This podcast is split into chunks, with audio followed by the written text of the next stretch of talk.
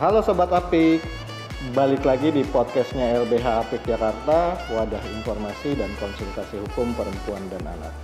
Oke, udah beberapa bulan ya kira-kira podcastnya LBH Apik ini sunyi senyap gitu ya kan. Sebenarnya banyak hal-hal yang harus diurus gitu, sehingga akhirnya podcastnya terpaksa vakum sebentar gitu.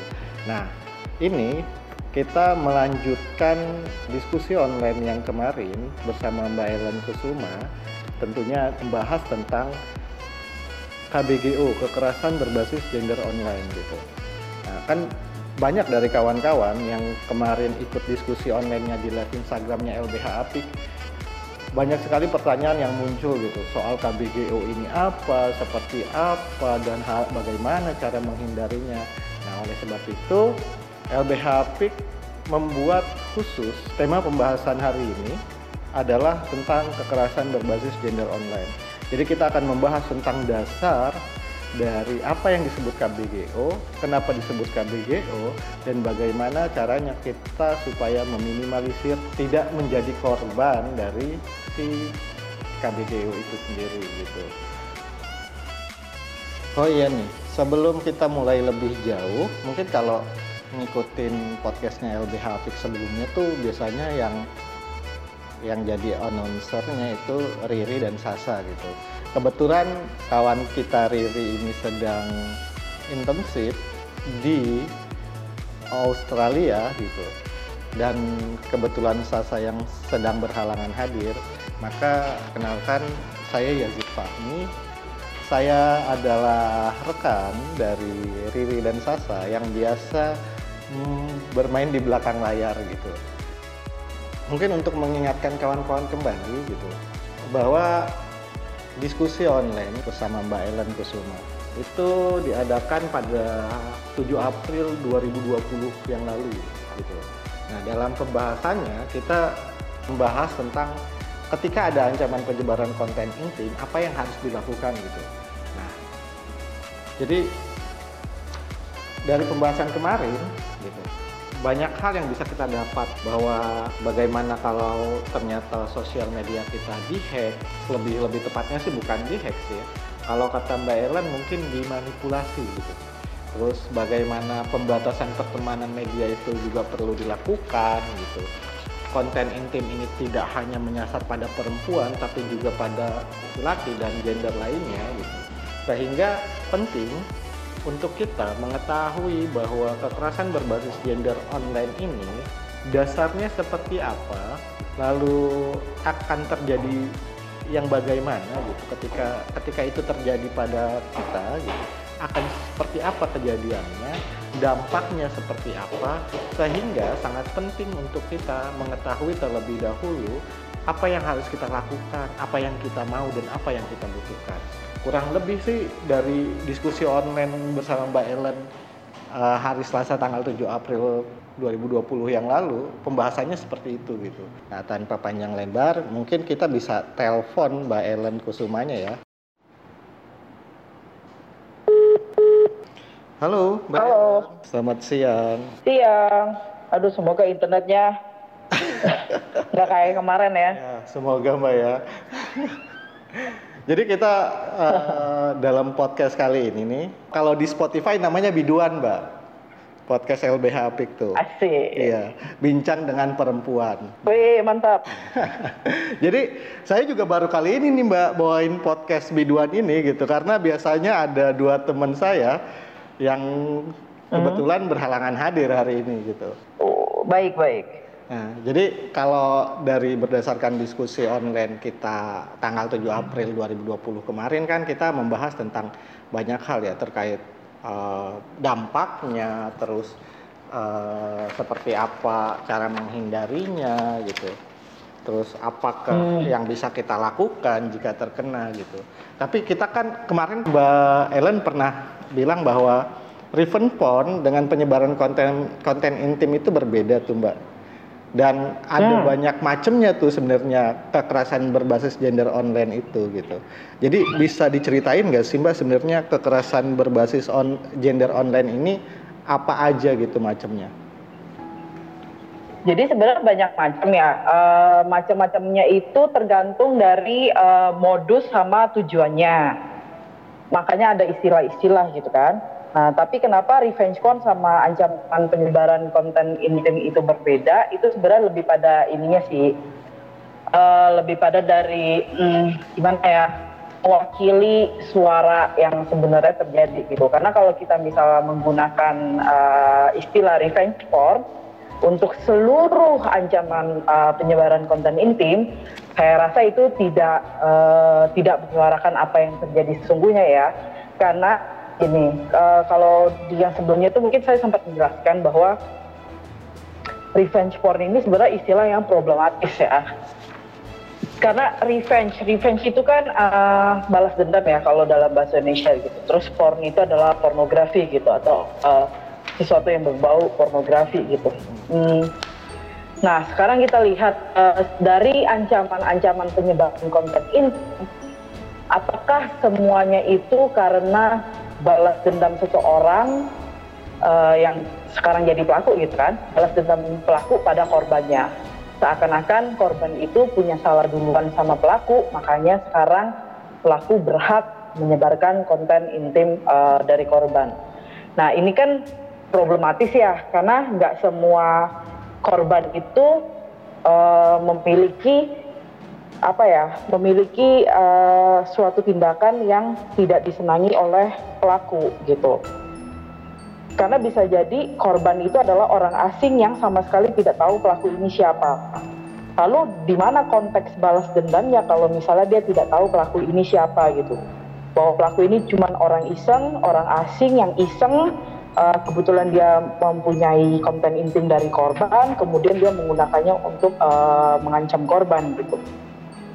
Kalau dilihat dari sini kan konteks balas dendam sangat gak nyambung ya. Jadi konteks revenge pada kata revenge porn itu kayaknya tidak tepat kalau untuk di, uh, dikenakan atau disebutkan untuk mewakili kasus-kasus yang demikian gitu, yang tidak ada hubungannya sama sekali dengan balas dendam pelaku korban gitu kan. Terus kalau misalnya dari kata pornnya itu sendiri atau pornografi itu sendiri, uh, kita kan bisa tahu uh, kalau kita nyebut pornografi itu seakan-akan ya memang dibuat untuk uh, hiburan, hiburan yang mungkin audiensnya adalah tertuju pada publik. Padahal kan tidak demikian ya uh, kebanyakan justru dari yang kita pahami bersama dari yang uh, baik Safnet maupun LBH Apik maupun Komnas Perempuan atau teman-teman di Parpolkot gitu ya yang menerima aduan-aduan uh, ancaman konten intim atau teman-teman komunitas yang lainnya gitu. Kalau dilihat kan konteksnya sebenarnya konten tersebut itu hanya diberikan atau uh, diberikan pada pelaku untuk tujuan uh, saat itu gitu loh. Untuk tujuan berdua itu misalnya ya. Yang ternyata bisa jadi direkam secara diam-diam oleh pelaku atau justru uh, memang diizinkan oleh uh, korban untuk ya silakan direkam tapi kan kalau kita pakai konteks persetujuannya atau konsen gitu ya itu kan berarti cuma antara mereka berdua gitu, cuma antara uh, dua orang ya yang sekarang mungkin posisinya jadi pelaku dan korban gitu. Hmm, betul. Ini kan sama sekali tidak ada konteks bahwa konten itu memang dibuat tujuannya untuk uh, disebarluaskan secara publik gitu loh. Ya kan, tidak ada di awal itu tidak ada kesepakatan kesepakatan seperti itu yang muncul gitu. Tapi kemudian oleh pelaku dimanfaatkan, direkam secara diam-diam gitu misalnya untuk tujuan memeras korban lah, untuk meminta konten intim lagi lah, atau macam-macam. Jadi memang kalau misalnya kita menyebut revenge porn itu istilah yang problematis itu ya karena itu gitu loh eh, kata-kata istilahnya itu sendiri tidak mewakili apa yang dialami sama korban. Nah makanya kita dari Sasat sendiri itu kita memilih untuk menggunakan uh, istilah yang lebih netral. Uh, sebenarnya kita mengambil dari kata NCII ya atau non consensual dissemination of intimate images. Itu uh, istilah yang dikoinkan atau uh, dibuat oleh teman-teman dari saya lupa nama organisasinya tapi itu dari luar negeri. Tapi kemudian di Safnet sendiri uh, kita mencoba mengindonesiakannya sebagai uh, modus ancaman penyebaran konten intim yang istilahnya lebih uh, lebih netral dibanding revenge porn yang seakan-akan menyudutkan korban, tetapi juga hmm, uh, lebih tegas ya karena memang itulah yang terjadi. Bentuk kejahatannya adalah ancaman penyebaran konten intim gitu. Jadi lebih lebih lebih tegas aja secara uh, politis gitu. Hmm. nah kalau misalnya modus-modus lainnya sebenarnya banyak ya ancaman penyebaran konten intim ini saja uh, kalau teman-teman ada yang mau menggunakan istilah revenge porn ya silakan asalkan memang uh, sesuai dengan konteksnya ya memang adis itu ada tujuan balas dendam uh, emang di situ uh, porn itu adalah konten yang uh, dibuat publik gitu. Ada juga istilah lain gitu yang termasuk dalam uh, ancaman penyebaran konten intim ini seperti sextortion gitu menggunakan seks untuk extortion. Extortion itu adalah pemerasan ya dalam bahasa Inggris. Uh, nah kalau misalnya dia menggunakan uh, konten intim itu untuk memeras korban, nah ini bisa dikategorikan sebagai uh, sextortion itu sendiri gitu. Atau menggunakan uh, uh, apa menggunakan konten intim ini supaya si korban mau uh, tidur gitu sama dia. Itu juga bisa disebut pemerasan kan? Pemerasan uh, mental gitu ya. itu apa sih yang membedakan dengan kan tadi kan ada NCII gitu ya non consensual discrimination uh -huh. intimate image gitu dengan si sextortion ini sebenarnya gitu kan uh -huh. kalau penyebaran konten intim ini yang biasanya terjadi apakah tanpa ada motif misalnya pemerasan gitu itu yang menyebabkan perbedaan atau seperti apa gitu yang yang membedakan betul sen itu atau betul jadi sebenarnya motif itu juga harus kita lihat juga ya maksudnya uh, dari motif kita bisa melihat lebih lanjut atau misalnya membuat istilah yang lebih tepat gitu kalau misalnya ada pemerasan mungkin istilah extortion lebih tepat daripada ancaman uh, konten intim tetapi uh, ancaman konten intim itu tidak melulu terkait dengan uh, pemerasan gitu. Bisa jadi emang dianya aja yang uh, kepingin menyebarkan konten intim itu. Misalnya uh, tidak memeras korban, uh, tidak meminta yang macam-macam dari korban. Uh, maksudnya ber, bernada seksual ya, misalnya tidak minta seks lagi atau tidak minta konten lagi, tidak minta uang gitu, tidak memeraskan itu jadinya. Betul. Tetapi lebih mau kalau uh, kita nggak putus, Oh, oke, okay. ada. Kalau kalau misalnya Nah, jadi beda kan? Kalau misalnya kamu putus sama saya, saya sebarin ininya kamu. Tapi itu kan bukan pemerasan gitu. Itu tidak ada transaksi uh, moneter gitu ya di situ ya. Gitu. Jadi tidak bisa digunakan sextortion untuk semuanya karena uh, istilahnya itu lebih tepat kalau misalnya ancaman, uh, maksudnya konten intim itu digunakan sebagai uh, sesuatu untuk memeras korban gitu. Oke. Okay. Nah, maka istilah ancaman konten eh, ancaman penyebaran konten itu konten intim itu lebih lugas gitu bahwa biasanya emang itu yang terjadi tapi apakah motifnya lebih jelas atau enggak itu harus diperiksa lagi. Oke oke. Nah tadi kan ada driven porn, terus sextortion, non consensual intimate hmm. image gitu. Selain itu apa lagi tuh mbak? Ada lagi nggak atau hanya itu aja? Uh, jadi sebenarnya gini, Enggak. Jadi sebenarnya kalau kita ngomongin kekerasan berbasis gender online itu intinya adalah begini. Semua kekerasan online ketika dia memiliki intensi khusus uh, menyerang atau misalnya dia terdampak karena gender atau seksualitasnya, maka itu yang bisa disebut sebagai berbasis gender. Nah, bentuk kekerasan online itu bisa macam-macam memang. Kayak misalnya doxing. Doxing itu adalah penyebaran uh, data pribadi seseorang ke publik dengan uh, intensi biasanya jahat ya. Uh, misalnya nih, oleh pelaku uh, fotokopi KTP saya disebar. Entah dari mana dia bisa dapat fotokopi KTP saya, tapi kemudian dia menyebarnya ke publik. Bersama misalnya dengan konten intim saya gitu. Itu kan berarti sudah terjadi doxing uh, bahwa data pribadi saya berupa konten intim dan KTP saya itu disebarkan ke publik. Tentunya tanpa uh, sepersetujuan saya ya atau tanpa pengetahuan saya bahkan gitu. Itu itu bisa disebut sebagai doxing nah apa yang menyebabkan doxing ini kemudian bagian dari KPGO itu adalah ketika dia memang sengaja menyasar uh, gender atau seksualitas seseorang gitu kalau misalnya doxing ini tidak tidak menyasar gender atau seksualitas seseorang atau tidak terdampak uh, lebih gede pada gender atau seksualitas orang maka doxing ini adalah kekerasan online biasa gitu. Jadi yang menyebabkan sesu eh, sesuatu tindakan kekerasan itu menjadi KBGO itu ya harus ada basis gendernya itu dulu.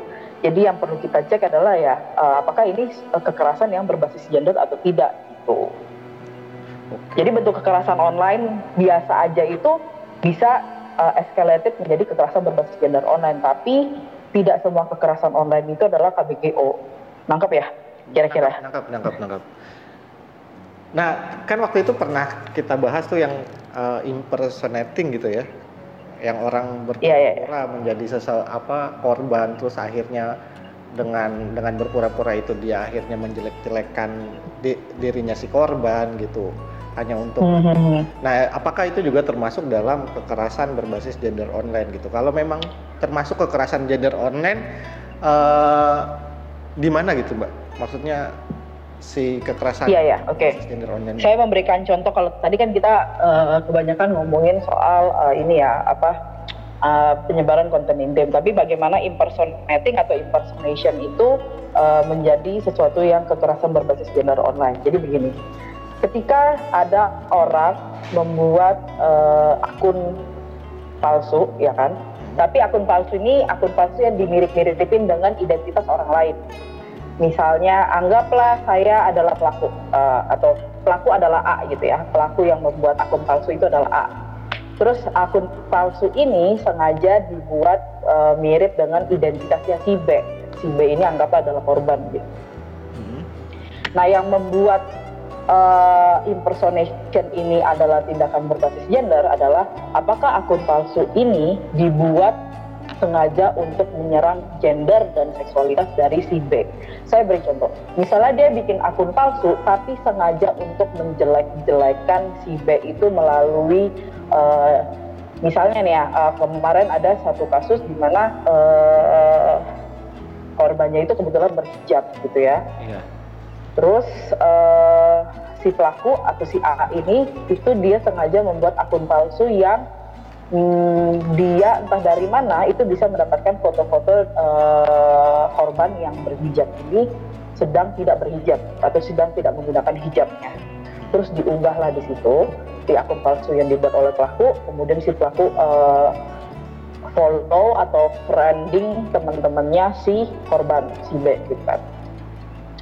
Terus dia sengaja memasang foto-foto korban yang sedang tidak menggunakan hijab, uh, dan membuat kalimat-kalimat di dalam postingan tersebut yang sama sekali uh, tidak mencerminkan si B. Seakan-akan uh, akun yang dia buat ini adalah si B yang punya sifat yang berbeda gitu. Misalnya sifat yang negatif gitu ya, tiba-tiba di postingan dia itu isinya maki-maki orang aja terus. Padahal si B tidak pernah melakukan itu gitu. Tapi si pelaku uh, menggunakan akun palsu ini uh, untuk membuat image image si B ini sangat berbeda dengan yang si B yang biasanya. Jadi untuk mengubah mengubah ya menjatuhkan reputasi dari si B itu misalnya. Nah, ke, kalau ini kan kita bisa lihat ya ada unsur gendernya gitu bahwa dia sedang menggunakan foto-foto korban yang tidak berhijab, uh, kemudian diserang dengan uh, bukan diserang, maksudnya dibuatkan akun palsunya untuk menyerang uh, identitas dari B yang berhijab gitu. Jadi ada identitas gender ya di. Tapi ketika aku ini hanya membuat akun palsu itu untuk uh, uh, yang tidak berhubungan sama gender ya misalnya dia membuat ah, kalau ini ada dulu ada nih kasus undang-undang ITE gitu ya di mana uh, si pelaku itu membuat akun palsu yang meniru uh, identitas si korban tetapi yang dilakukan oleh akun palsu ini tidak berkaitan dengan gender sama sekali tapi berkaitan dengan sara jadi dibuatlah seakan-akan si korban itu uh, eh bukan si korban, si akun palsu itu seakan-akan menjadi si B ya, menjadi si korban gitu dan mengunggah konten yang uh, berbau sara seperti misalnya mohon maaf semoga tidak ada yang tersinggung itu uh, mengunggah Al-Quran yang dibakar. Oh. Jadi kesannya si B ini sedang membakar Al-Quran. Kalau kayak gitu kan konteksnya tidak berkaitan sama gender sama sekali kan, tapi lebih pada agama. Maka di konteks uh, kejadian yang kedua yang saya sebutkan ini itu tidak bisa disebut KBGO. Oh gitu. Gitu. Tetapi di yang pertama bisa disebut KBGO. Begitu. Oke, berarti uh, terkait dengan motif juga ya Mbak ya. Kalau misalnya ini berkaitan dengan Betul. seksualitas, gender gitu, itu baru masuk dalam KBGO. Mm. Kalau misalnya ini terkait dengan ras, hal-hal yang rasis lah yang sara dan memprovokasi gitu itu belum tentu masuk dalam KBGO gitu. Nah, kalau Betul, misal, jadi memang harus diperiksa lebih jauh lagi. Oke. Nah, kalau misalnya kan beberapa waktu yang lalu tuh di Twitter tuh lagi heboh tuh. Ada satu orang hmm? yang kita bilangnya seleb selebgram lah ya. Selebgram melakukan live yeah. terus dia mempertontonkan kemaluannya gitu. Nah, itu Oke. Okay. Mas itu masuk nggak dalam definisi KBGO atau seperti apa? eh boleh tahu nggak maksudnya mempertontonkan kemaluan itu maksudnya seperti apa ya? Jadi dia kayak live streaming terus tiba, bu, bukan live streaming sih. Dia tuh membuat oh, video, okay. video yang apa yang tiba-tiba dia ngelepas celana ah. terus dikirimin tuh ke ke banyak orang tuh atau dipajang di uh, statusnya dia tuh. Nah, itu gimana tuh? Apakah itu bisa termasuk dalam KBGO atau tidak gitu?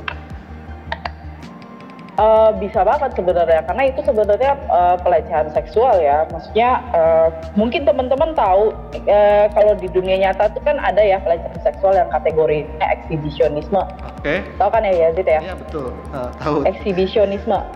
Termasuk. Ya kan di mana uh, ada pelaku-pelaku yang tiba-tiba gitu sengaja memamerkan alat kelaminnya di tempat publik. Entah hmm, biasanya sih tujuannya untuk mem seksual orang-orang yang menonton dia gitu kan ya. Nah ini ternyata uh, kemudian terjadilah digital exhibitionisme atau menggunakan ruang-ruang digital atau teknologi digital untuk melakukan uh, tindakan exhibitionisme ini gitu. Jadi yang terjadi itu sebenarnya adalah pelecehan. Dan tidak semua orang yang berada di ruang publik itu ingin melihat alat kelamin seseorang gitu. Karena ini kan sangat-sangat kontekstual sekali ya. Tidak semua orang itu nyaman atau uh, senang-senang aja gitu. Tiba-tiba dipertontonkan alat kelamin seseorang gitu. Berarti kan yang terjadi adalah pelecehan seksual. Nah biasanya sih ke, namanya kekerasan seksual uh, termasuk juga pelecehan seksual itu adalah bagian dari kekerasan berbasis gender ketika dia menggunakan uh, dia menggunakan atau difasilitasi oleh teknologi digital maka dia sudah bisa disebut kekerasan berbasis gender online. Oke. Okay. Kalau misalnya itu kan tadi Yazid ngasih contohnya ini ya konten-konten yang kemudian uh, uh, si pelaku uh, uh, bikin konten terus diunggah atau dikirim ke orang-orang di media sosial gitu. Mm-hmm. Di kasus-kasus lain itu yang sama dengan digital exhibitionisme ini adalah uh, Kenapa korban itu menerima telepon dari orang asing panggilan video gitu, fit call dari orang asing yang kemudian ketika diangkat ternyata uh, si orang yang sedang telepon itu sedang melakukan masturbasi dan segala macam itu terjadi sih. Dan biasanya terjadinya itu uh, karena entah dari mana nomor handphone korban itu sudah diketahui oleh uh, publik orang asing atau si pelaku itu sendiri gitu. Jadi pelaku juga bisa macam-macam ya, bisa orang asing atau bisa orang yang dekat sama kita juga. Iya iya. Uh, ini sempat terja banyak ter sempat kejadian di beberapa kasus juga sih mbak gitu. Ketika ada orang yang nelpon, kita nggak tahu nomornya, tiba-tiba nomor orang asing nelpon gitu, video call kita angkat tiba-tiba sedang melakukan masturbasi gitu. Nah ini kan berarti betul, betul. ada kebocoran data gitu ya mbak ya. Hmm. Nah sebenarnya kok bisa gitu? Sebenarnya kan kita nggak merasa bahwa uh, kita nggak menyebar nomor HP, kita nggak menyebar identitas apa pun yang terkait ini. Tiba-tiba dia tahu nomor handphone kita, dia video call kita gitu. Apalagi WhatsApp gitu. Nah itu kejadiannya tuh seperti apa sih Mbak kalau kalau di kalau SafeNet melihat kejadian seperti itu gitu? Oh, Oke, okay. jadi sebenarnya ini pertanyaan yang menarik sih. Kadang-kadang kita merasa tidak memberikan nomor kita kepada pelaku, kenapa aku bisa tahu nomor kita gitu ya dari mana gitu dia tahunya nah tapi ini sebenarnya konsep dasar tentang kita uh, mungkin sekarang kita ngomongin privasi gitu ya. Hmm. nah oh ya saya ngasih ini dulu deh ngasih semacam pembuka dulu. Jadi kalau kita ngomongin kekerasan berbasis gender online itu uh, dari Safnet kita melihat ada dua hal yang memang harus kita pahami dulu uh, sebelum membahas lebih jauh tentang KBGO hal tersebut adalah tentang privasi dan satu lagi tentang konsen atau persetujuan gitu. Karena dua hal ini itu sangat uh, kuat di uh, di ruang digital gitu ya. Nah, kalau kita ngomongin tadi kebocoran data, nah itu berarti kita ngomongin uh, privasi dulu gitu ya. Kadang-kadang kita tidak merasa menyebarkan nomor handphone kita kepada pelaku, kenapa pelaku bisa tahu? Itu banyak hal gitu. Kak, gini, saya kasih contoh sederhana. Sering nggak di handphone itu menerima SMS SMS uh, yang spamming gitu misalnya uh, SMS SMS nggak jelas ya misalnya uh, mengiklankan uh, website apalah tapi kita nggak tahu atau uh, SMS SMS yang ngasih hadiah gitu oh selamat anda sudah menang bla bla bla gitu. Yeah. itu dari mana mereka dapat? Kita sebenarnya konsepnya lebih kurang sama. Cuman yang yang beda yang membedakan adalah uh, bahwa tingkat kekerasan yang dialami sama kita jadinya berbeda. Kalau dapat spam kan ya sudah lah ya baca kesel hapus kelar gitu. Walaupun nanti dapat kiriman-kiriman lagi. Nah tetapi ketika kekerasannya es eskalatif seperti apa yang terjadi gitu yang maksudnya yang barusan kita bicarakan tentang uh, nomor handphone kita kemudian digunakan oleh orang asing untuk menelpon sambil uh, pamer-pamer alat kelamin gitu itu kan kekerasan yang uh, lebih tinggi gitu tingkatannya dibanding dapat SMS spam gitu ya sebetulnya sama aja uh, ada data pribadi kita yang bocor ke publik. Dari mana bocornya? Gini, ada banyak hal uh, yang bisa uh, membuat sebuah data itu bocor ke publik atau ke orang-orang yang kita tidak kenal. Bisa jadi karena kita sendiri yang lalai, atau memang ada orang yang sengaja mencari data pribadi kita dan uh, emang sengaja menggunakannya untuk menyerang kita gitu. Kalau misalnya data pribadi kita yang mungkin uh, uh, kita yang lalai menjaga pribadinya, kadang-kadang kita lupa kan ya kita terlalu terlalu uh, terlalu gampang gitu memberikan data pribadi kita ke orang-orang. Saya kasih contoh kenapa saya menyebut ini eh, kadang-kadang manusia atau orang Indonesia itu terlalu lalai dalam memberikan data pribadi termasuk nomor handphone. Misalnya ngisi pulsa elektrik, kalian nulis nggak di sebuah buku kalau uh, nomor handphone kalian berapa? Nulis, nulis Nulis kan? Iya pasti. Kalian tahu nggak bukunya nanti dijual? Nah itu tuh mbak isu itu juga pernah pernah kedengeran tuh. Cuman belum belum ada bukti bahwa sampai saat ini ya saya belum pernah mendengar ada misalnya ada uh, tukang jual pulsa ditangkap karena menjual nomor. Itu saya belum belum pernah mendengar tuh. Betul karena betul betul. Tapi karena itu sebenarnya kita nggak melihat bahwa data kita itu sebenarnya dengan gampang kita serahin ke orang kan. Mm-hmm. mungkin kita melihat ya tujuannya kan kita mau ngisi pulsa mereka kita bisa tulis di buku gitu. Bisa jadi abang tukang pulsanya tidak menjual buku itu tetapi bisa jadi dia buang sembarangan terus diambil oleh orang lain yang memang punya tujuan jahat gitu. Itu kan hal yang hal hal-hal yang uh, tidak kita pikirkan waktu kita menuliskan nomor handphone kita ke buku itu gitu kan. Tetapi itu bisa jadi terjadi gitu. Atau contoh lain deh saya berikan. Misalnya ketika kita menghadiri suatu acara hmm. dan harus mengisi daftar tamu. Yeah. biasa kan isinya nama nomor handphone alamat email gitu terus tanda tangan gitu kan. Iya yeah, iya yeah, betul. Itu gitu Nah ini kan harus kita lihat juga apakah panitianya itu memang e, menyimpan data kita dengan baik itu satu. Yang kedua bisa ya e, panitianya sudah menyimpan e, data kita dengan baik, tetapi kebocoran itu terjadi karena ada salah satu peserta yang kemudian memoto hmm. tersebut untuk mungkin dia dia simpan pribadi gitu, tapi entah kenapa mungkin uh, dia dia upload ke internet gitu, misalnya masuk blognya gitu. Kan ada ya yeah. kalau misalnya kita Google gitu daftar. Gitu. Ada uh, nulis di blog. Ini kan mengakui saya kan terus uh, foto, uh, foto daftar kamu gitu. Nah itu sudah menyebutkan pribadi orang ini juga ya. Halo?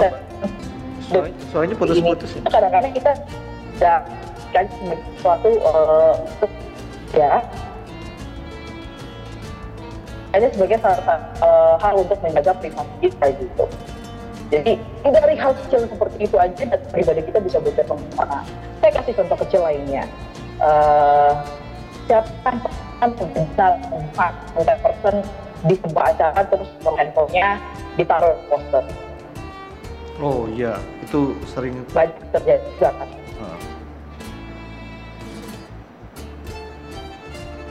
Halo Mbak. Halo.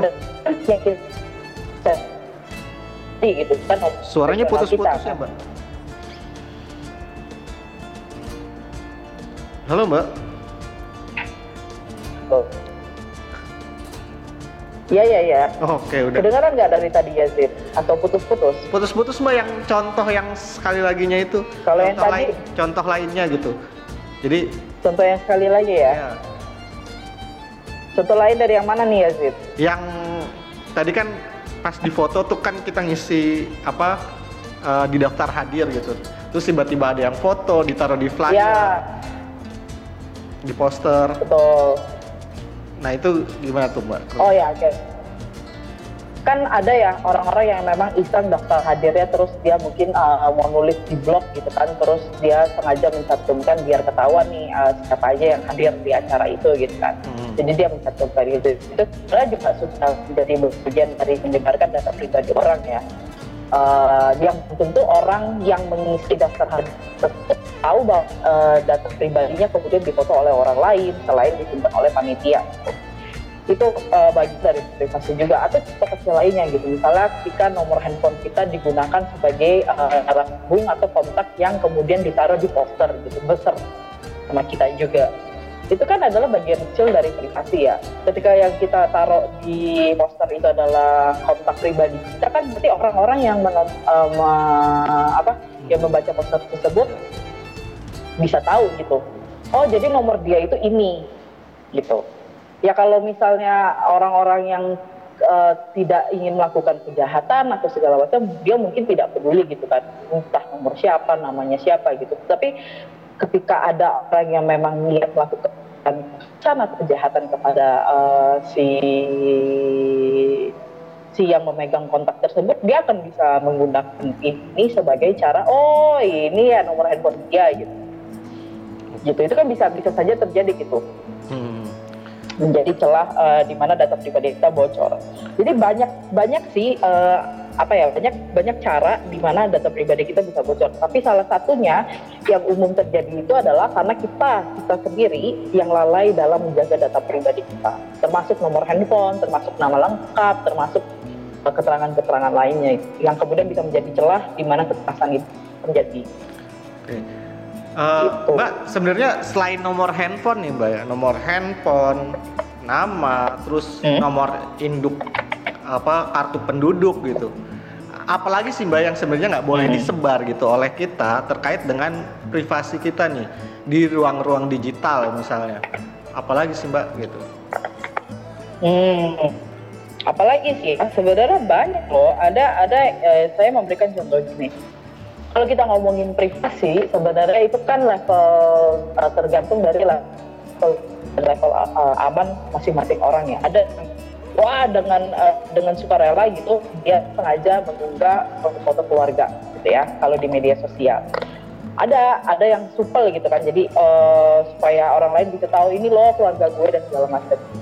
Ada juga orang yang tidak nyaman sama sekali untuk berbagi uh, informasi tentang keluarganya di media sosial, entah karena apa gitu ya. Bisa jadi karena uh, ini adalah akun yang dia pakai hanya untuk bersama teman-temannya yang tidak ada hubungan sama sekali di dunia nyata, jadi mereka tidak perlu tahu tentang uh, misalnya keluarga gitu ya. Uh, dia tidak berbagi tentang uh, itu uh, uh, media sosialnya. Tetapi ini kan balik lagi ya level nyaman sama uh, level nyaman seseorang ketika dan privasinya itu kan bisa berbeda-beda. Jadi apa saja yang boleh dibagi di media sosial atau tidak itu sebenarnya tergantung dari eh, tingkat eh, kenyamanan dan keamanan masing-masing orang itu sendiri gitu. Tetapi yang harus dilakukan adalah level nyaman dan aman ini kan seiring waktu itu bisa berubah ya. Mungkin ketika dulu masih muda gitu ya, ketika kita masih di SMP SMA gitu kan banyak celamitan gitu ya supel banget jadi orang gitu. Tetapi ketika misalnya dianya sudah beranjak ke dunia kerja gitu, ternyata levelnya berubah. Dia tidak ingin orang kantornya tahu uh, uh, uh, kisah-kisah hidup dia di luar kantor gitu.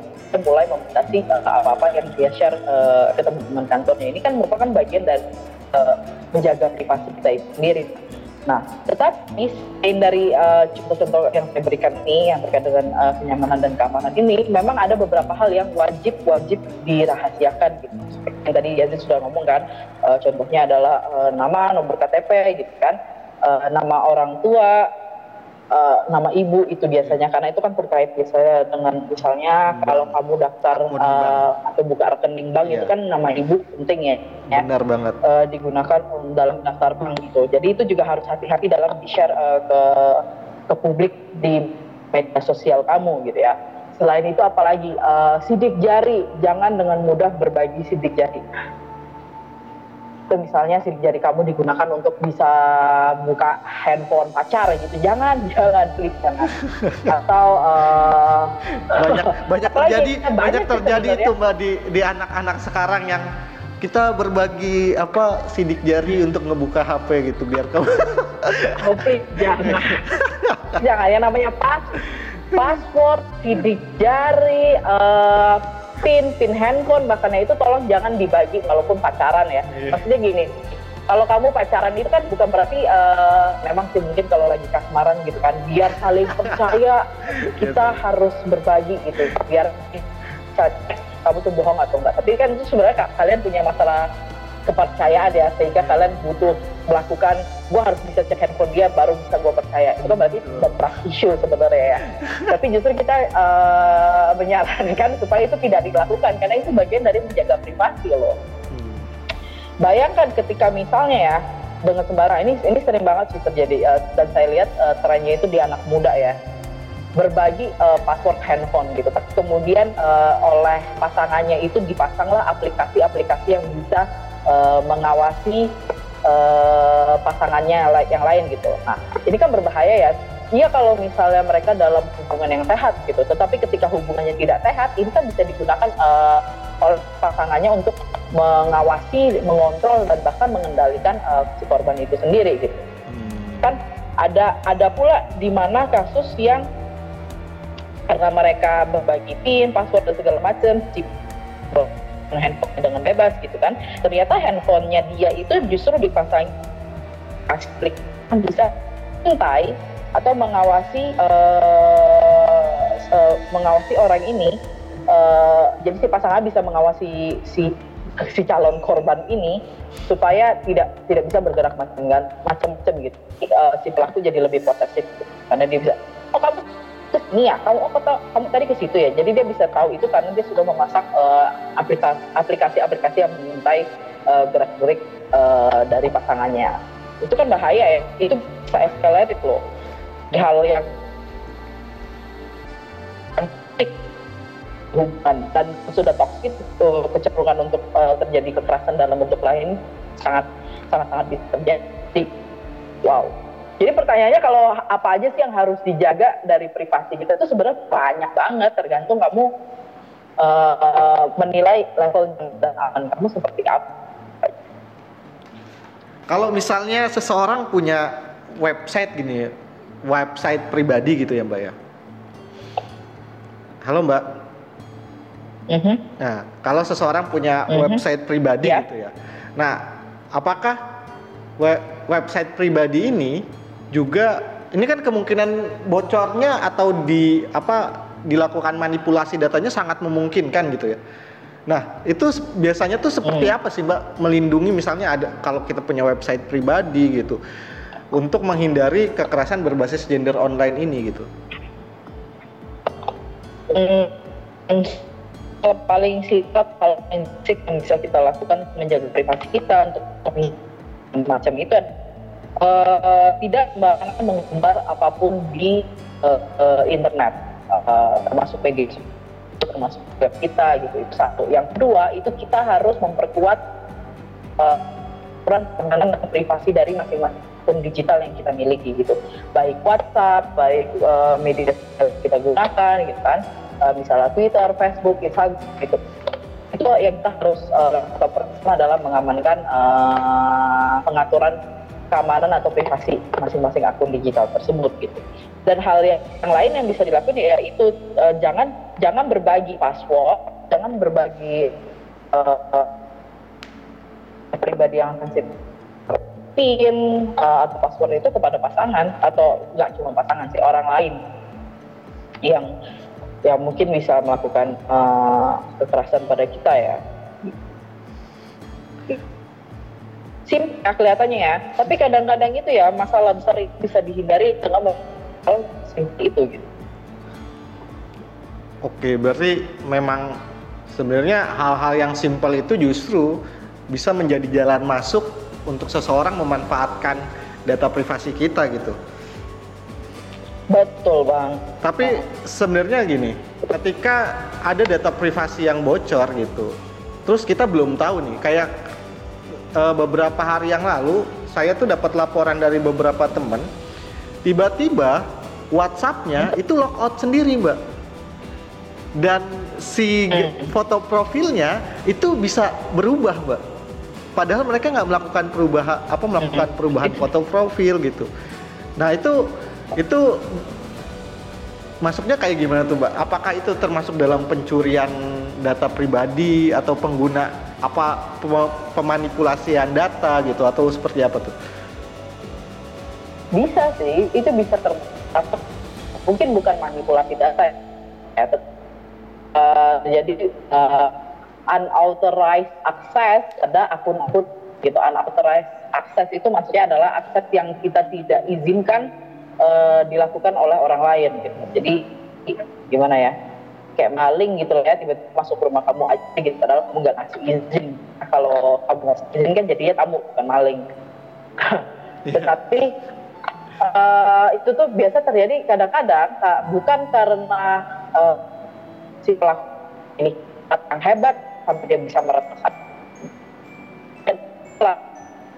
adalah saya misalnya uh, handphone kita ternyata digunakan uh, jadi misal misal sama Yazid lagi begitu kan ya uh. terus Yazid minjem handphoneku sebentar itu terus kasih gitu ya terus, uh, Yazid ternyata buka WhatsAppku terus Yazid menggunakan WhatsApp untuk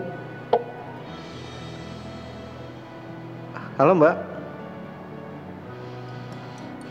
Terus berarti kan sekarang aku pulang kamu kan ternyata kamu pakai kamu gitu tak halo mbak suaranya putus-putus ya mbak putus-putus kan iya uh, uh, tadi tuh sampai yang uh, ketika saya minjem WhatsAppnya mbak gitu Oke, sampai yang mana ketika saya meminjam WhatsApp Mbak. Oke. Okay. Hmm. Ketika Yazid minjem, oke okay, sekarang udah jelas belum suara saya? Jelas jelas Mbak. Oke. Okay. Jadi misalnya gini, saya kasih contoh, uh, saya sama Yazid gitu ya berdua, terus Yazid uh, meminjam handphone saya, kemudian tanpa sepengetahuan saya, Yazid masuk ke WhatsApp saya, terus membuka WhatsApp web di laptopnya Yazid, tapi uh, pakai handphone saya hmm. gitu. Jadi kan uh, berarti apa pun yang masuk ke WhatsApp saya, Yazid bisa lihat dong di WhatsApp web yang sudah ada di laptopnya Yazid gitu kan? Iya bisa bisa itu. Itu sering banget kejadian sih yang nah, kayak gitu. Sering banget kejadian kan, yeah. tapi mungkin uh, korbannya nggak sadar gitu bahwa Betul. ternyata uh, si pelaku melakukan login ke WhatsApp webnya uh, di laptopnya dia gitu. Kita nggak sadar. Padahal sebenarnya kalau kita ngecek di WhatsApp web itu kan biasa ketahuan ya device apa aja yang login sedang login saat ini gitu kan. Mm -hmm. Nah padahal dengan ketika saya log out gitu aja kan biasanya sebenarnya udah nggak bisa baca lagi dong WhatsApp saya. Tapi mm -hmm. karena saya nggak tahu, karena saya nggak pernah ngecek uh, settingan WhatsApp web saya gitu. Ya udah, bablas aja ya Yazid bisa ngecek-ngecek WhatsApp saya, bisa ganti profile picture saya dengan WhatsApp web yang sudah Yazid pegang itu. Hmm. Itu kan contoh kecil aja ya. Iya. Bahkan caranya tidak perlu susah-susah uh, pakai hacking lah dan segala macam gitu. Kamu cuma minjem handphone saya, terus login WhatsApp web di laptop kamu pakai itu sudah, itu kan? Betul betul betul. Nah Mbak, ini ada pertanyaan Mbak dari tadi. Jadi tadi tuh sebelum mulai saya mencoba mengajak teman-teman untuk bertanya nih siapa aja yang mau nanya. Nah ini ada pertanyaan dari sebenarnya Uh, nama Instagramnya adalah Gulai Kambing Guling, tapi nama lengkapnya Arlinda oh. Aziza. Puasa-puasa gini mengingatkan makanan ya. Jadi perihal ilegal konten seperti yang kita ketahui bahwa wanita merupakan objek seksual. Nah, apabila kita menjumpai suatu perkara seseorang pria menyalahgunakan foto seorang perempuan tanpa persetujuannya dengan maksud tidak baik dan melakukan sebentar dan melakukan uh, pelanggaran privasi seperti mengambil foto dan menyebarluaskannya itu termasuk dalam KBGO nggak tuh mbak? Oh iya, tentu masuk ketika uh, tidak ada konsen atau persetujuan, maka sebenarnya sudah terjadi pelanggaran di situ. Ada kan kadang-kadang orang ngomongnya, ya salah sendiri kamu kan mengupload ke Instagram suka-suka aku dong, kan kamu sudah taruh di tempat publik, jadi kita berhak dong uh, mengecek itu gitu. Ini sebenarnya uh, Mbak Dita dari Parpolkot itu dia punya analogi yang uh, baik sekali untuk menjelaskan hal ini. Misalnya ya, uh, ini kita anggap sebagai pekarangan rumah gitu ya saya di pekarangan rumah itu nanam bunga mawar gitu. Orang lain bisa melihat bunga mawar itu, tapi apakah orang lain itu berhak masuk ke pekarangan saya dan mengambil uh, bunga mawar saya? Kan tidak demikian kan. Betul. Jadi sebenarnya apa yang terjadi di ruang publik pun itu tidak semerta-merta uh, memberikan uh, apa ya izin kepada orang lain untuk bisa mengambilnya gitu dan menggunakannya seenak jidatnya gitu. Termasuk ketika misalnya seseorang mengunggah fotonya di Instagram uh, secara publik karena akunnya publik gitu ya.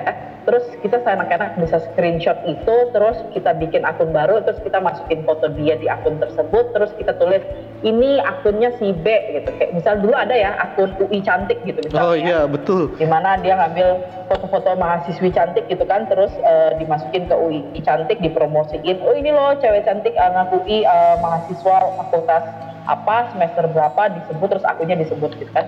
Itu kan tidak semerta-merta orang membuat uh, apa postingan di publik itu semerta-merta untuk kamu uh, mengambilnya dan kemudian memberikan konteks baru di situ jadi kalau sudah ada pelanggaran terhadap uh, persetujuan atau misalnya tidak ada konsen sama sekali di situ maka ya uh, itu sudah jadi sebuah bentuk kekerasan ya gitu. Apakah itu bisa masuk ke berbasis gender online atau tidak ya kita harus ngecek lagi apakah ada unsur gender dan seksualitas di situ atau tidak. Tapi kalau dari contoh si mbaknya kasih tadi masuk sih. Kalau itu uh, terjadi objektifikasi hmm. uh, pada perempuan gitu ya, pada tubuh perempuan itu sudah masuk KBGU. Berarti kalau misalnya ada akun-akun kayak UI cantik, uh, terus apa UNJ cantik itu pengambilan tanpa izin itu berarti termasuk dalam uh, kekerasan berbasis gender online tuh, Mbak. Betul, ketika sudah tidak uh, ketika sudah melanggar privasi seseorang, ketika sudah tidak mengindahkan konsen atau persetujuan dari eh, pihak-pihak yang terkait dalam uh, misal dalam konten tersebut, itu sudah terjadi uh, bentuk kekerasan. Kan? Tetapi balik lagi gitu. Jadi waktu rame dulu kasus UI cantik itu sebenarnya ada teman saya yang komentar uh, kayak apa dia ngomongnya ya? Udah bagus dong foto kamu dimasukin di UI cantik itu kan berarti kamu cantik aku juga mau aku ngirim deh foto aku gitu nah kalau misalnya dia ngirim sendiri fotonya ya berarti kan gak ada kekerasan iya gitu. berarti ada persetujuan ada, dari si orang yang mengirim foto itu kan Kenapa kenapa? Ada ada persetujuan dari orang yang mengirim si foto itu kan untuk dia di upload. Betul. Ketika gitu. ada persetujuan nggak ada apa-apa. Gitu. Berarti karena berarti untuk menjadi suatu kekerasan itu pertama kan adanya tidak ada harus tidak adanya pelanggaran privacy gitu. Terus setelah harus itu harus ada pelanggaran privasi oh, justru. Ya, oh ya, harus ada pelanggaran privasi dan harus uh, dan tidak adanya persetujuan gitu. Hmm. Nah, berarti jika kedua itu berarti kalau salah satu tidak memenuhi apakah itu masih bisa disebut dikatakan sebagai kekerasan berbasis gender online, Mbak? Sebagai kekerasan iya sebagai kekerasan berbasis gender itu harus dicek lagi ada nggak basis gendernya oh. yang tadi saya ceritakan uh, iya, iya. iya. ada nggak nih ya? terkait nggak dengan gender dan seksualitas di kekerasan ini kalau enggak ya enggak tapi kalau uh, nggak ada pun itu sebenarnya udah terjadi kekerasan oke nah ini ada pertanyaan lagi dari Novelia Darlis nah kebetulan ini dari orang Bangka dia menanyakan bagaimana mm -hmm. menghindari terjadinya KBGO secara umum tuh seperti apa? Hmm. Sepertinya menghindari KPGO secara umum. Iya, diskusi online kita ya. saat itu udah pernah membahas ya Mbak ya untuk menghindari penyebaran konten intim ya. Itu sama nggak sih Mbak kalau misalnya uh, menghindari penyebaran konten intim dengan KBGO itu hampir sama nggak sih Mbak langkah-langkahnya kan kalau dulu tuh ada yang misalnya uh, batasi teman, siapa aja yang bisa melihat gitu. Terus uh, kalau sudah terjadi kita harus mencari tahu apa yang kita butuhkan, apa yang bisa kita lakukan, apa yang mau kita lakukan gitu. Sama nggak sih Mbak? Sebenarnya sama sih. Sebenarnya lebih kurang sama. Pada intinya adalah dua hal. Jaga privasi kita dan selalu cek konsen atau persetujuan tadi.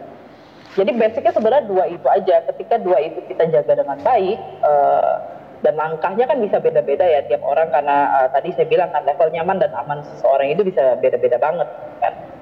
Mm-hmm. Yang penting dua itu, dua basic itu saja dipahami, maka kita biasanya bisa menghindari uh, eh, KBGO itu terjadi pada kita, walaupun tidak foolproof ya, tidak foolproof itu dalam artian hmm, tidak menjamin bahwa kamu sama sekali tidak akan mengalami KBGO. Iya, iya. Karena di mana ada kesempatan, di mana ada celah, maka di situlah terjadi uh, bisa terjadi kekerasan. Kan kalau kata Bang Napi ya, Iya. Apa? kejahatan, kejahatan itu apa tidak terjadi. Kejahatan itu tidak terjadi karena ada uh, niat dari pelaku, tapi juga karena ada kesempatan. jadi, jadi kita ingat pesan kata apa pesannya Bang Napi ya. iya, dan saya saya setuju gitu. Kadang-kadang kan uh, pelaku mungkin nggak ada niatan gitu ya, tapi ternyata karena ada kesempatan, ya dia ambil kesempatan itu gitu. Pinter melihat peluang, tapi Niat. peluang peluang jahat. Betul sekali. Nah, tapi kita masuk ke dalam kerana hukum deh, Mbak kan beberapa waktu lalu LBH Apik mendapat pengaduan soal ada seorang korban yang akhirnya melaporkan ke kepolisian uh -huh. bahwa dia menjadi korban penyebaran konten intim gitu.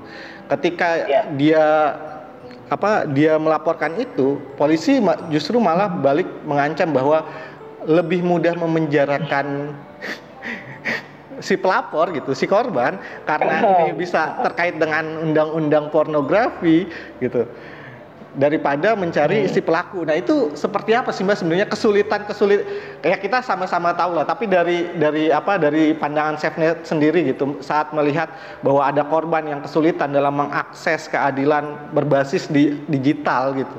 Itu seperti apa sih mbak hmm. sebenarnya? Jadi sebenarnya uh, Waduh, kesel juga ya dengar kayak gitu ya. Bener. Saya jadi emosi nih. Uh, tetapi maksudnya sebegitunya lah kenyataannya saat ini gitu. Bahkan uh, Yazid mungkin dari LBH Apik sudah berpengalaman sekali ya yeah. mendampingi teman-teman uh, kasus korban uh, kasus korban-korban uh, atau penyintas dari kekerasan seksual offline gitu kan yang terjadi mm. di dunia nyata gitu bukan bukan di dunia digital. Itu saja sudah mengalami hal-hal seperti uh, aparat hukum yang kerap tidak memiliki perspektif uh, gender. gender atau sensitif gender atau responsif gender yang baik gitu.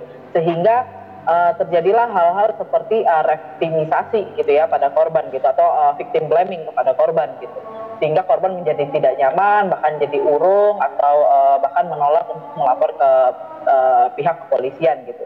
Nah kalau ngomongin soal KBGO itu levelnya eh, jadinya lebih lebih gawat lagi gitu ya. Karena satu kita memiliki uh, pasal karet UU ITE dan uh, pornografi yang yang yang yang kalau tidak hati-hati digunakan gitu atau kalau misalnya aparat penegak hukumnya tidak memiliki perspektif gender atau perspektif korban yang baik itu justru bisa melakukan uh, yang seperti uh, Yazid contohkan tadi gitu kan malah mengancam balik uh, korbannya gitu. Daripada repot-repot mencari pelakunya. Padahal kan sebenarnya tugas untuk mencari pelaku itu adalah uh, di di bawah pihak kepolisian ya. Bukan di di, di korban gitu. Masa korban yang disuruh cari pelaku kan gimana sih uh, korban aja yang jadi polisi kalau kayak gitu ya. Nah selain pasal karet uh, seperti tersebut uh, ada dan uh, apa responsif gender yang tidak baik, ini yang perlu dipahami juga ternyata uh, aparat penegak hukum itu juga ada atau banyak yang masih tidak memiliki uh, pengetahuan yang baik uh, tentang dunia digital atau uh, digital environment yang baik gitu. Atau uh, mereka menangkap tentang dunia digital itu masih tidak tidak uh, sebagus itu gitu pengetahuannya. Atau masih terbatas gitu pengetahuannya. Jadi sehingga uh, mereka menganggap segala macam yang berhubungan dengan uh, internet itu harus masuk ke UU ITE gitu misalnya atau uh, segala macam yang uh, dan UU ITE itu selalu menggunakan pasal 27 ayat 1 gitu ya yang menjadi pasal karet. Bener banget. Nah, tapi iya kan? Iya, tapi terus ada ada juga ada juga situasi di mana uh, bahkan sampai tingkat pengadilan aja para jaksa ataupun hakim gitu masih tidak bisa bukan tidak bisa ya atau memiliki pengetahuan yang belum mumpuni itu untuk dalam uh, memeriksa bukti-bukti digital gitu misalnya. Uh, ngecekin akun Facebook seseorang aja mungkin uh, masih banyak yang belum paham gitu. Karena ini saya ngalamin sendiri gitu ya walaupun bukan di kasus KPGO tapi saya melihat bahwa uh, ada ketidakmampuan uh, hakim saat itu di persidangan yang saya hadiri untuk uh, mengecek bukti yang disajikan di persidangan. Jadi kayak saya wah gawat juga ya kalau misalnya hakim di, di bahkan di persidangan aja tuh masih butuh bantuan banget untuk mengecek eh, bukti-bukti uh, digital gitu. Itu uh, itu itu uh, salah satu tantangannya. Nah tantangan lainnya itu adalah uh, mungkin dari Yazid juga sering dengar ya hmm. uh, bahwa ya ini uh, buktinya itu sedang ngantri di digital forensik sedang ngantri untuk di diforensikkan lah ibaratnya ah. gitu gitu kan. Atau uh, uh, kepolisian sini itu kita belum punya alatnya mas. Nggak bisa ngecekin harus dikirim ke situ gitu. Harus dikirim ke Polda atau ke Mabes gitu. Makanya kemudian uh, proses pelaporannya jadi mandek gitu kan. Karena uh, ditolak oleh pihak kepolisian yang uh, tempat yang merasa uh, tidak memiliki alat-alat uh, untuk melakukan digital forensik atau untuk mencari bukti atau untuk melakukan penyelidikan gitu kan. Nah ini juga jadi kendala yang jadi tanda tanya juga ya. Hmm, kok bisa gitu tidak ada alat gitu untuk uh, di, di setiap uh, kepolisian gitu sehingga harus dioper-oper selalu.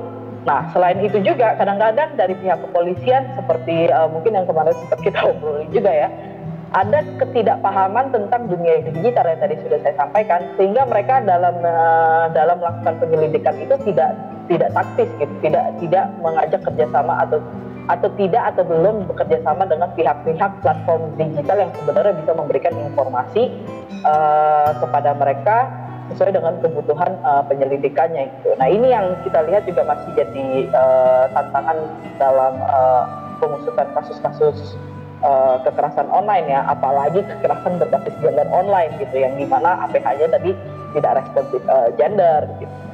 Itu sih banyak ya PR kita. Bener sih Mbak, kayak misalnya gini deh, kita ini udah memasuki revolusi industri 4.0 dan Indonesia Indonesia sendiri aja udah mengatakan bahwa kita, kita sudah bersiap untuk revolusi industri 4.0 di mana semua uh, berbicara soal penyimpanan cloud gitu. Tapi kita belum punya kebijakan khusus yang mengatur tentang si baik itu media sosial secara khususnya seperti apa gitu. Kita masih mengacu pada UU ITE gitu. Di mana kita tahu sendiri bahwa UU ITE sendiri banyak pasal karetnya gitu bahkan teman-teman teman-teman jurnalis pun juga terkena banyak terkena permasalahan jangan jangan jurnalis deh Baik Nuril kasus Baik Nuril itu hmm. adalah salah satu contoh di mana UU ITE justru membalikan keadaan dari korban yang melaporkan menjadi yang dipidanakan gitu. Kacau sih emang. Tapi ah, Indonesia gimana sih? Tapi pernah dengar nggak sih Mbak?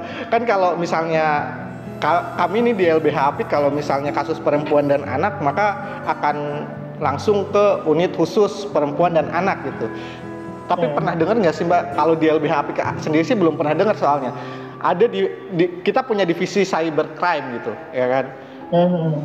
Tapi ada nggak cybercrime yang memang khusus menangani kasus-kasus untuk perempuan dan perempuan, anak, gender lainnya ataupun yang berkaitan dengan seksualitas gitu.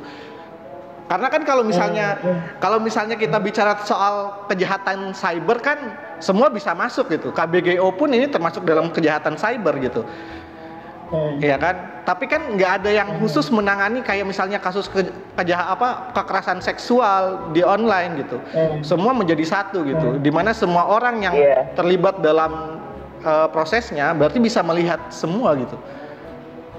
Benar. Ada, pernah atau mem atau memang belum ada gitu divisi khusus itu gitu di cybercrime sendiri gitu khususnya Hmm, kalau misalnya divisi khusus, uh, saya nggak tahu ya uh, ada uh, ada divisinya atau enggak. Tetapi yang saya tahu, memang kalau untuk uh, kekerasan online gitu di bareskrim gitu, misalnya bas, bareskrim khusus ya, mm -hmm. atau yang berhubungan dengan cyber itu, cyber uh, division itu, mereka itu memang punya dua hal yang biasanya uh, yang yang ada anggotanya khusus untuk menghadapi ya. Hmm. Yang saya tahu itu tentang pornografi sama eksploitasi anak biasanya.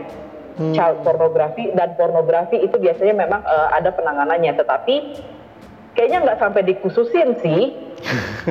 dan, dan sementara itu maksud gue kita tahu lah ya uh, di mana ya kalau kita ngomongin pornografi itu kadang-kadang justru yang disasar bukan pelaku ya justru korbannya aja gitu yang kemudian dijerat dengan pasal-pasal dari UU pornografi atau dari uh, UU ITE yang karet itu kan. Benar jadi kayak mm, kayak kasusnya ini yang pernah terjadi tahun 2010 Ariel dan Luna Maya.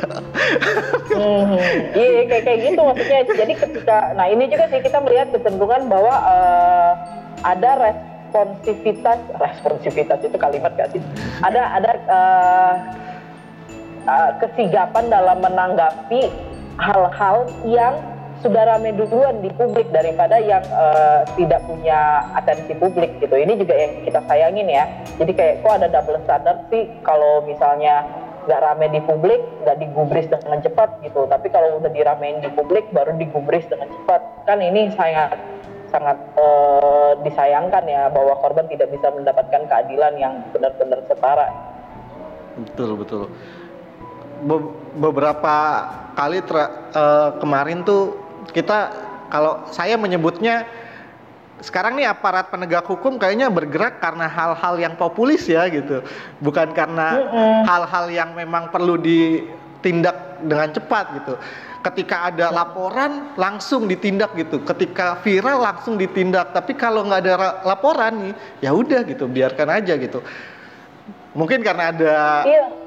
celah juga sih di hukum kita sih mbak ya terkait ini gitu. Iya benar, aku pernah tahu ya ada kejadian mungkin Yazi juga pernah dengar gitu. Di Bekasi itu sempat ada kejadian di mana uh, tadi terjadi uh, eksibisionisme. Hmm. uh, tiba-tiba ada pelaku uh, di lampu merah gitu kan berhenti terus uh, di sebelah korban gitu terus dia tiba-tiba membuka resletingnya gitu kan.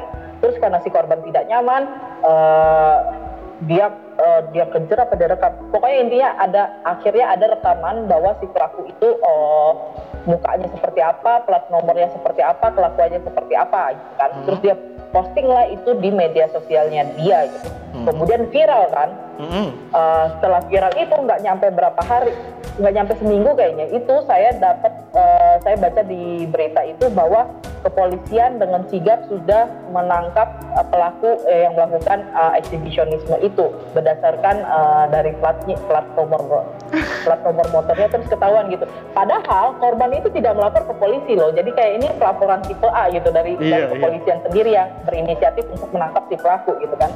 Nah ini kan maksudnya kayak halo. Bahkan kita yang ngelapor Udah. ke polisi aja nggak iya. ditanggepin tapi ini karena viral lu tanggepin gimana sih? Apa Jadi apa perlu viral dulu mungkin ya mbak ya? Kasus-kasus kasus-kasus terkait dengan kekerasan berbasis gender online ini perlu diviralkan dulu baru baru mendapatkan tanggapan cepat dari kepolisian gitu Iya, tapi ini sangat sangat gini. Jadi ini sebenarnya sangat sangat kita sayangkan ya, karena kayak Yazid pasti juga uh, menyadari gitu bahwa di mana sekarang itu banyak tren uh, di mana korban atau temannya korban itu kemudian membuat utas-utas di Twitter gitu yeah. ya, yang menceritakan tentang uh, kekerasan berbasis gender atau kekerasan berbasis gender online yang dialami sama korban gitu. Dan kemudian utas-utas ini itu menjadi viral dan ditanggapin oleh banyak orang gitu kan walaupun kita uh, walaupun dari saya pribadi saya belum melihat ada uh, segercep itu ya segercep menangkap si pelaku yang tadi melakukan eksibisionisme di Bekasi itu ya mm-hmm. tetapi jadinya gini loh gimana ya? Dengan adanya utas-utas itu malah terjadi banyak kekerasan uh, kekerasan baik berbasis gender online ataupun kekerasan online biasa itu justru terjadi dengan adanya utas-utas itu gitu.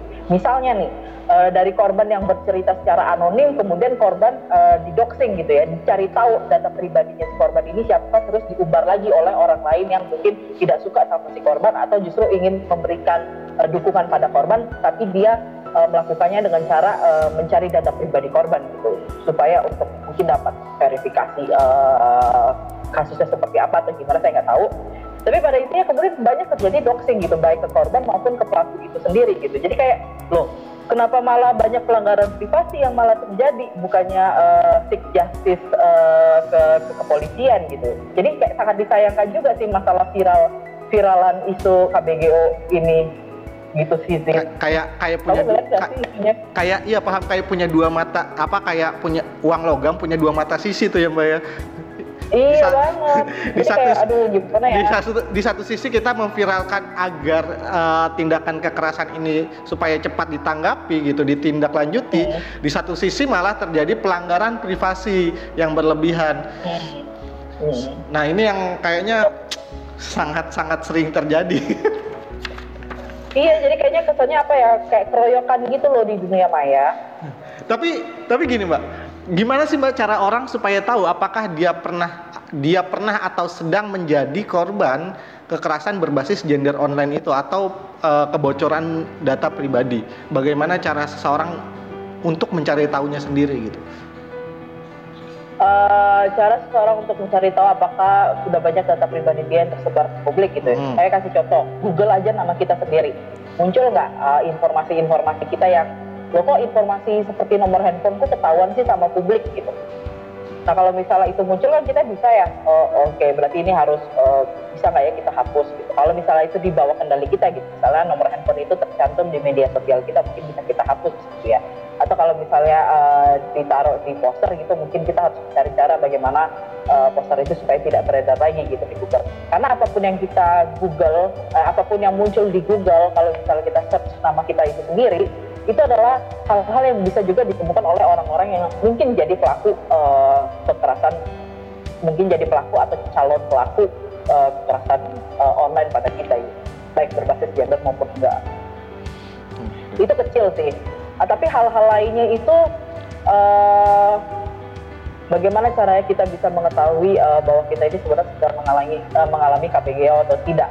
Gini, karena KPGO itu uh, core-nya atau jiwanya itu pada uh, penjelasan di berbasis gendernya, ya kita harus memiliki pengetahuan tentang gender itu sendiri, tentang seksualitas itu sendiri. Karena kalau kita tidak memiliki itu, maka kita tidak tahu apakah kita sedang mengalami, sebuah kekerasan atau enggak gitu jadi kayak kita memang harus mengedukasi diri kita sendiri juga gitu.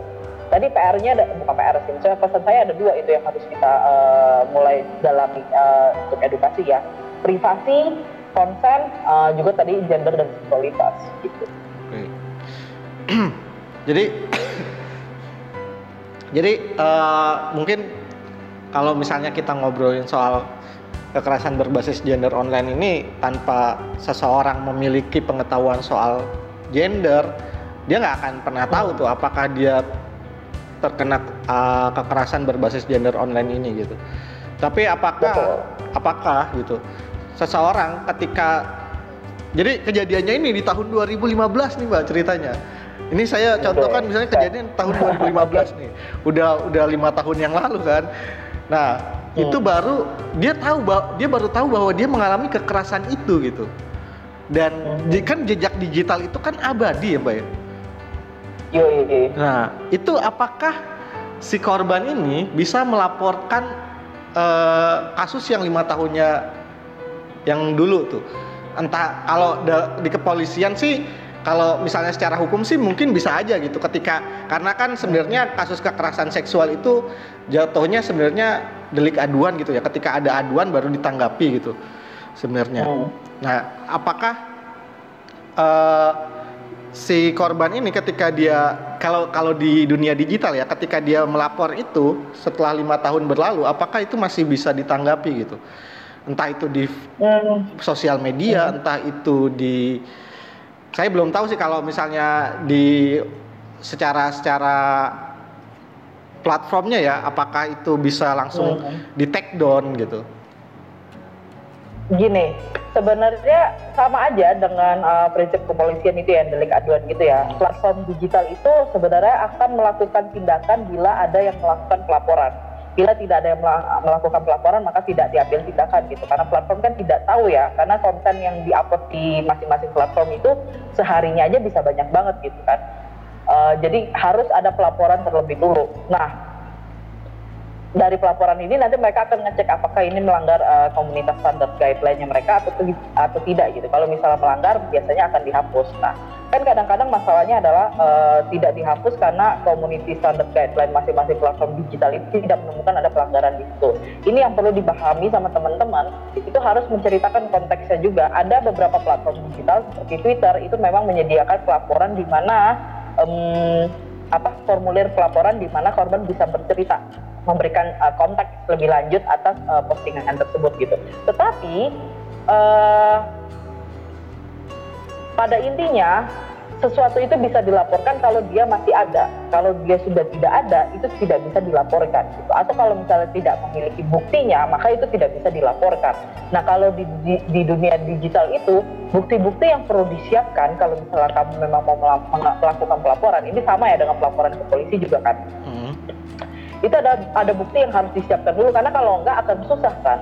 Uh, bagaimana kita uh, memverifikasi uh, apa memverifikasi aduan tersebut gitu. Kalau satu tidak ada bukti tentu kalau dari pihak kita sebagai pendamping para korban atau penyintas itu kan kita memang biasanya percaya pada perspektif korban gitu ya. Ketika dia uh, melakukan pelaporan walaupun dia tidak bisa menunjukkan bukti uh, kita tetap memiliki uh, perspektif di mana kita percaya dulu pada dia.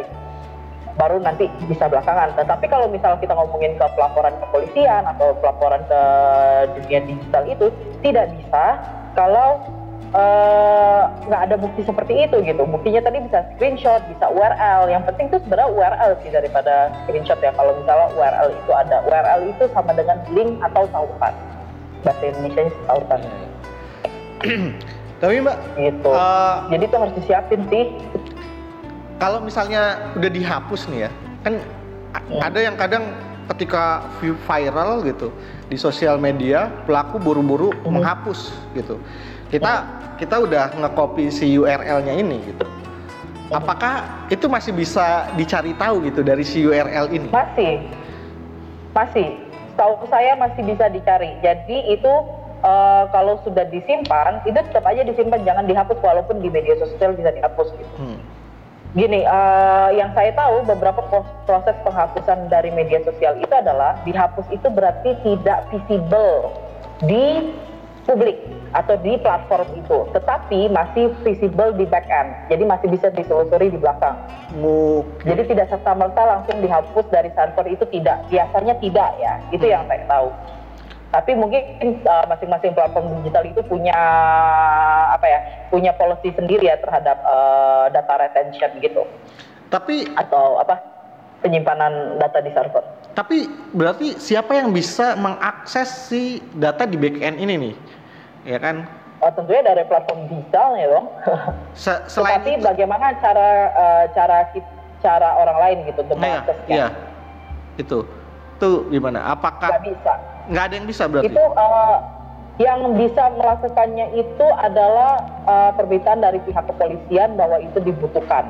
Jadi kalau misalnya kamu lapor ke polisi, terus uh, kamu melampirkan bukti uh, screenshot sama URL, nanti pihak pihak kepolisiannya mereka punya wewenang untuk mengontak platform digital tersebut dan meminta keterangan uh, lebih lanjut atas uh, postingan atau URL tersebut gitu. Jadi sebenarnya ini bisa dilakukan oleh pihak kepolisian, tetapi tidak dalam kewenangan kita sebagai misalnya uh, kita kan CSO gitu ya, Sasnet atau LBH kan CSO itu kita tidak memiliki kewenangan itu gitu. Yang memiliki kewenangan itu memang law enforcement atau uh, aparat penegak hukum. Artinya aparat penegak hukum sendiri perlu pengetahuan lebih ya soal dunia digital ini. Banget, banget, banget, butuh banget. Karena ujung tombaknya kan mereka ya, maksudnya iya, yang uh, yang harusnya menyelesaikan aduan-aduan ini kan sebenarnya uh, mereka ya, terutama ketika para korban memang meminta keadilan berupa uh, proses hukum gitu. Sangat sulit ketika apalagi ad, ada kejadian seperti ini sih mbak. Ini saya nggak hmm. tahu apakah teman saya ini sudah melaporkan atau belum gitu, karena dia hmm. pernah bercerita ke saya bahwa dia uh, dikontak oleh orang asing yang nggak tahu dari mana dia nggak kenal siapa, terus tiba-tiba dia di direct message di Instagram hmm. gitu bahwa dia bilang bahwa dia punya foto-foto uh, vulgar si pelaku, eh si pelaku si korban. Hmm. Nah, hmm. tapi si pelaku ini menggunakan bahasa asing yang mengindikasikan berarti hmm. orang ini tuh bukan bukan orang Indonesia gitu ketika diajak jangan percaya langsung gitu iya ketika diajak ketika diajak berbahasa Indonesia gitu bahkan di telepon pun si korban ini ternyata nggak mengenali suara si pelaku gitu hmm. nah itu kejadian kayak gitu tuh gimana tuh mbak? Bahkan si si korban ini dikirimi betul fotonya. Gitu. Nah itu kejadian kayak gitu tuh langkah-langkah langkah awalnya tuh step by stepnya tuh harus ngapain tuh mbak? Kalau ada kasus kayak kayak seperti itu. Pokoknya yang pertama kali terjadi kalau kekeras uh, kalau kamu mengalami kekerasan atau kalau seseorang mengalami kekerasan itu adalah menyimpan bukti buktinya langsung melakukan dok, melakukan dokumentasi itu satu. Yang kedua, kalau misalnya bisa lebih baik lagi, itu langsung membuat uh, catatan kejadian uh, yang kronologis ya, maksudnya yang urut dengan waktu gitu. Jadi kayak uh, dengan dia membuat catatan-catatan ini, itu sebenarnya akan memudahkan dia ketika misalnya dia ingin uh, meminta pendampingan dari Saknat atau misalnya dari LPH APIK gitu kan, atau dia melaporkan ke kepolisian gitu karena dengan adanya dokumentasi satu itu menunjukkan bahwa ada bukti ini terjadi, ya kan? Kalau misal tadi dia ditelepon mungkin bisa melakukan uh, perekaman telepon untuk uh, menunjukkan bahwa memang ada bukti ancaman. Kalau misalnya tadi ancamannya dilakukan via DM Instagram gitu, lakukan screenshot gitu kan. Jangan langsung uh, serta-merta langsung menghapus uh, akun kita. Walaupun saya tahu, walaupun saya tahu mungkin ketika seseorang menjadi korban itu refleks pertamanya adalah uh, takut eh, ingin melindungi diri sendiri dan menjauhi TKP gitu ya tempat kejadian perkaranya. Ya. Jadi langsung lakukan uh, penghapusan akun ya, lah, blokir dan segala macam gitu. Saya tahu sih, tapi memang uh, baiknya yang dilakukan itu pertama kali adalah melakukan dokumentasi atas kekerasan yang kita alami. Kalau bisa lebih baik lagi itu dalam bentuk kronologi karena ketika nanti minta pendampingan dari uh, minta pendampingan atau lapor polisi itu jadinya uh, dokumen tersebut itu tidak perlu uh, apa ya membantu kita sehingga kita tidak perlu mengulang-ulang lagi cerita gitu loh karena kadang kan kalau ke, ke polisi gitu misalnya atau misal pas pendampingan gitu saking gugupnya gitu tidak bisa bercerita dengan baik kan jadi dengan sudah memiliki dokumen-dokumen atau catatan kejadian itu uh, membantu banget uh, supaya korbannya juga tidak perlu mengulangi lagi dan lagi dan lagi uh, trauma yang sudah dialami. Mungkin pertanyaan penutup mungkin ya Mbak ya. Karena eh, iya, aja. Iya, udah kita udah sejam lebih nih, terus juga oh, serius. Iya, ini kita kita udah satu jam 15 menit loh, Mbak. kita ngebahas kekerasan berbasis gender online. Bahkan sebenarnya banyak banget pembahasannya gitu. Mungkin kan tapi juga uh, kalau di podcast kan kita tahu sendiri gitu kalau ngebahas terlalu panjang selama dua jam kan juga wah wow, bingung ngedengerinnya mungkin nanti ya. Jadi mungkin. mungkin ya mungkin nanti kalau kalau masih ada sesi berikutnya kita akan pisah-pisahkan gitu kalau misalnya terjadi doxing harus seperti apa, ketika ada impersonasi. Oh, kita harus seperti apa gitu karena memang uh, pengetahuan soal kekerasan berbasis gender online ini sangat-sangat minim. Sa saat hmm. ini tuh justru ketika kita bilang KBGO deh ke kawan-kawan ke kawan-kawan uh, yang sering main sosial media mereka ngerti nggak sih KBGO hmm. nggak ada yang ngerti sama sekali gitu hmm. mereka ngerti nggak yeah. sih iya, bahwa mereka telah iya melanggar uh, uh, privacy seseorang juga nggak ngerti sama hmm. sekali gitu nah ini yang sebenarnya juga akhirnya menjadi concern kita sih maksudnya fokus kita untuk harus melakukan penyuluhan pem, apa pemberitahuan ke mereka bahwa itu men, apa menyalahi privasi seseorang itu tidak ada setuju, apa persetujuan dari seseorang itu kekerasan berbasis gender online gitu. Nah, kalau pertanyaan penutupnya sebenarnya harapan Mbak nih di kan di SafeNet nih mengawal eh, kasus-kasus uh, yang berkaitan dengan networking termasuk si kekerasan berbasis gender online. Harapannya hmm. terhadap pemerintah dengan apa uh, ya. terkait dengan kekerasan berbasis gender online ini seperti apa gitu? Hmm, jadi kalau misalnya nanya ke saya harapannya itu apa adalah uh, ada penegakan hukum yang ber, berperspektif korban juga ya itu satu yang kedua uh, harapan saya adalah memang uh, kalau kita ngomongin KBGO itu modusnya luas korbannya sebenarnya cukup banyak jadi PR PR PR dari masing-masing uh, pemangku kepentingan itu sangat-sangat banyak gitu baik dari CSO baik dari uh, pihak uh, platform digital baik dari CSO itu maksudnya uh, teman-teman seperti kita ya komunitas yang mendampingi korban gitu. Society organization. Baik dari, baik dari platform digital, baik dari pemerintah, baik dari aparat penegak hukum, marilah kita bergandeng tangan, asik, gitu kan? Maksudnya kita bersinergi gitu, berkoordinasi, iya, iya. karena ini nggak akan selesai kalau cuma dikerjain masing-masing. Gitu. Benar banget. Apalagi, ya, ya, apalagi yang punya wewenang lebih itu adalah aparat penegak hukum.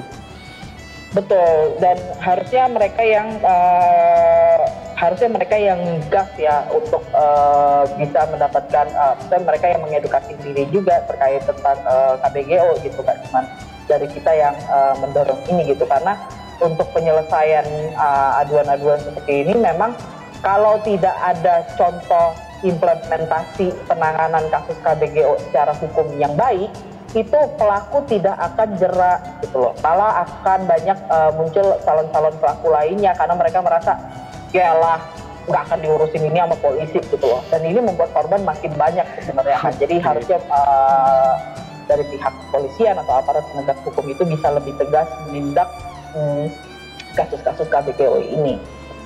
Oke, terima kasih Mbak atas uh, penjelasannya penjelasan yang panjang kali lebarnya gitu.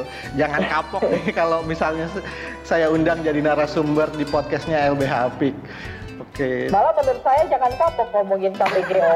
Harus lebih sering lagi kita bawel kayaknya. Justru uh, sebagai bocoran sedikit buat ke kawan-kawan uh, yang sering ngedengerin podcastnya LBH Apik nih, podcastnya Biduan. Uh, kita mau nyiapin podcastnya LBH Apik itu dari eh, dasar-dasar gender malah mbak. Jadi kita pengen, iya, jadi, jadi kita menyadari bahwa seseorang untuk uh, tahu apakah mereka terkena kekerasan berbasis ke, kekerasan berbasis gender, ketidakadilan berbasis gender, maka seseorang harus tahu dulu tentang apa itu gender dan pengetahuan-pengetahuan dasarnya sih. Dan oleh sebab itu hmm. karena kita nggak bisa melakukan seminar nih saat ini nggak bisa buat penyuluhan nggak buat terpaksa kita membuat dengan cara-cara yang bisa kita lakukan gitu. Betul. Jadi ya buat Apa kawan kita kan abadi Zid. Bener Jadi podcast ini akan abadi. Bener banget. Selama Google nggak tutup ya Mbak. Kalau Google tutup gimana? Waduh, susah juga lu upload Ya lu uploadnya ke Spotify lah. Oke. Paling itu aja sih Mbak. Terima kasih udah mau diga diganggu sedikit waktunya dan sama-sama kita mudah-mudahan kita bisa bersinergi di lain kesempatan. Harus. Siap. Oke, makasih Mbak. Yo ya sih, terima kasih. Nah, tadi itu kita udah ngobrol sama Mbak Ellen tentang kekerasan berbasis gender online. Yang bisa kita ambil adalah beberapa hal ya, bahwa kekerasan berbasis gender online itu ternyata bukan cuma soal revenge porn. Bukan cuma soal penyebaran konten intim, ada doxing, ada sextortion, ada apalagi digital exhibitionist gitu Nah, hal-hal ini merupakan jenis-jenis dari kekerasan berbasis gender online gitu. Tapi nggak semua kekerasan online itu adalah kekerasan berbasis gender online. Maka kalau tadi Mbak Ellen bilang perlu diteliti kembali, perlu dicari tahu kembali apakah itu termasuk kekerasan berbasis gender online seperti kasus yang memprovokasi adanya tindakan rasis, sara, agama itu bukan bagian dari kekerasan berbasis gender online. juga tadi Mbak Ellen mengatakan bahwa hal paling penting tuh dari kekerasan berbasis gender online adalah dua hal, yaitu privacy dan consent, persetujuan. Di mana eh, kekerasan berbasis gender online itu terjadi karena dua hal, karena dilanggarnya ruang privacy di sosial media atau di teknologi digital dan tidak adanya persetujuan dari si korban atau seseorang yang digunakan hal-hal uh, privasinya atau hal-hal pribadinya gitu. Nah, kalau tadi diambil contoh, mungkin bisa kita tahu bahwa kampus-kampus saat ini tuh banyak sekali kayak UI cantik, UNJ cantik, UPN cantik, terus UMJ cantik. Nah, itu ternyata termasuk dalam kekerasan berbasis gender online. Sayangnya, kasus-kasus kekerasan berbasis gender online ini jarang sekali diketahui oleh uh, korban. Pertama karena korban merasa hal itu biasa itu yang pertama. Yang kedua korban belum mengerti bahwa it, dia mengalami kekerasan berbasis gender secara online. Yang ketiga juga bingung gitu banyak korban merasa takut merasa bingung ketika mendapat ancaman ataupun eh, perihal-perihal yang mengganggu terkait dengan sosial medianya gitu. Hal-hal online yang pernah dibuat oleh si korban.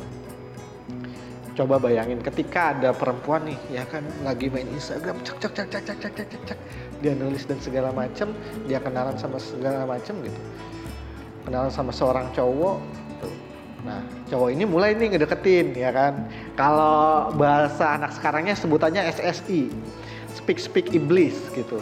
Kalau misalnya orang-orang yang pengen tahu apakah dia pernah terkena SSI atau bukan, sebenarnya ada salah satu forum, forum dewasa yang saya nggak tahu apakah ini masih aktif atau enggak. Kalau dulu sebut, kalau dulu uh, ininya adalah semprot gitu, forum semprot.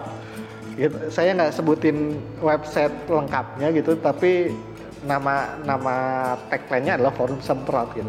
Nah di forum itu ternyata setiap SSI speak speak iblis itu tuh yang yang dilakukan oleh kalau anak sekarang bilang itu namanya fuckboy. Oleh fuckboy fuckboy itu terhadap set girl ya kan? Dia unggah tuh bagaimana dia nggak deketinnya bagaimana seorang perempuan sampai mau mengirimi foto-fotonya dari foto yang kelihatan manis terus disuruh tampil setengah nude gitu setengah telanjang gitu. Sampai full satu, tubuh uh, telanjangnya gitu. Nah uh, barangkali teman-teman harus sudah mulai peka apakah teman-teman sendiri terutama perempuan menjadi korban dari kekerasan berbasis gender online ini dari penyebaran konten intim. Kawan-kawan bisa cek misalnya, cek misalnya ini hanya misal ya, karena saya nggak tahu apakah kawan-kawan ini memang terkena atau enggak. Tapi saya contohkan seperti ini, kawan-kawan cek nama nama nama lengkap di Google, apa yang keluar? kalau misalnya nama lengkap itu oh baik-baik aja coba pakai nama-nama panggilan yang pernah dialamatkan kepada teman-teman gitu. Uh, misalnya saya dulu pernah dipanggil Acil ya kan? Oke saya cek apa yang ada di yang terkait dengan nama itu. Acil nama sekolah SMP saya dulu gitu ya kan? Terus uh, atau nama SMK saya dulu. Apa yang muncul di Google ter, di Google itu gitu Nah, dari situ teman-teman bisa tahu apakah teman-teman mengalami kekerasan berbasis gender secara online atau tidak, mengalami kebocoran data atau tidak, adanya impersonating tadi impersonating juga bisa dicari tahu lewat situ gitu. Caranya caranya sangat mudah sebenarnya, tapi kepekaan kita terhadap uh, keingintahuan kita, apakah kita apakah diri kita mengalami kekerasan berbasis gender secara online atau tidak itu yang tidak kita miliki. Kita menganggap bahwa kita bermain sosial media kita memiliki akun sosial media itu adalah hal yang biasa. Tapi tanpa teman-teman sadari bahwa privacy yang ada di sosial media mungkin saja disalahgunakan gitu Nah, ini yang harus kawan-kawan cari tahu sebenarnya. Belum lagi, tadi kalau Mbak Ellen bilang bahwa SafeNet dan LBH Apik sudah sama-sama tahu lah. Sangat sulit untuk mengungkap atau saat terjadinya pelaporan oleh korban di kepolisian sangat sulit untuk korban mendapatkan keadilan terkait dengan kekerasan berbasis gender online, misalnya penyebaran konten konten intim, revenge porn, gitu, terus sextortion, digital digital exhibitionist, dan dan yang paling yang paling sering juga imper, impersonating gitu. Nah ini yang ini yang penting juga harus diketahui oleh teman-teman bahwa aparat penegak hukum kita belum terlalu ahli atau lihai dalam uh, dunia digital atau digital teknologi.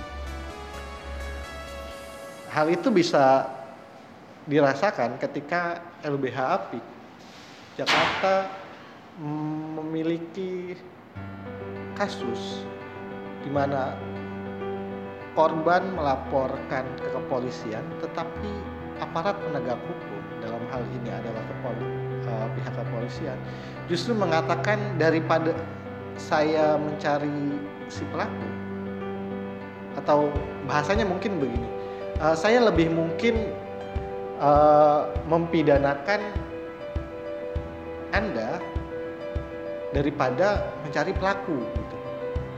Kenapa begitu gitu? Kenapa begitu? karena mencari pelaku ini dianggap sulit, dianggap sulit. Tetapi ketika ada korban yang melaporkan dengan membawa bukti, entah itu foto ataupun gambar gerak yang berisikan dirinya dan disebarkan di sosial media, maka korban bisa terkena pasal. Yang pertama ada undang-undang ITE pasal 27 ayat 1 gitu. Lalu yang kedua ada undang-undang pornografi. Ya sebagaimana yang kita ketahui bahwa kasus seperti kasusnya Ariel dan Luna Maya.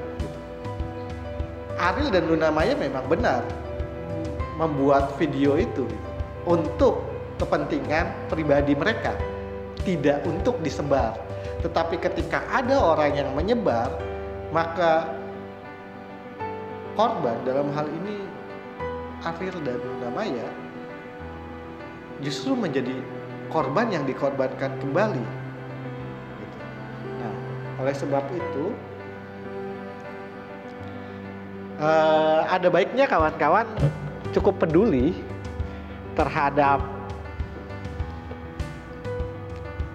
kekerasan berbasis gender online ini karena kita tidak tahu apakah kita sudah atau sedang menjadi korban dan juga jejak digital itu sejak digital itu abadi sehingga perlu untuk kawan untuk teman-teman ketahui bahwa tindakan-tindakan cepat akan menyelamatkan diri teman-teman sendiri. Bahwa pengaduan-pengaduan dan pelaporan-pelaporan kekerasan berbasis online ataupun gender online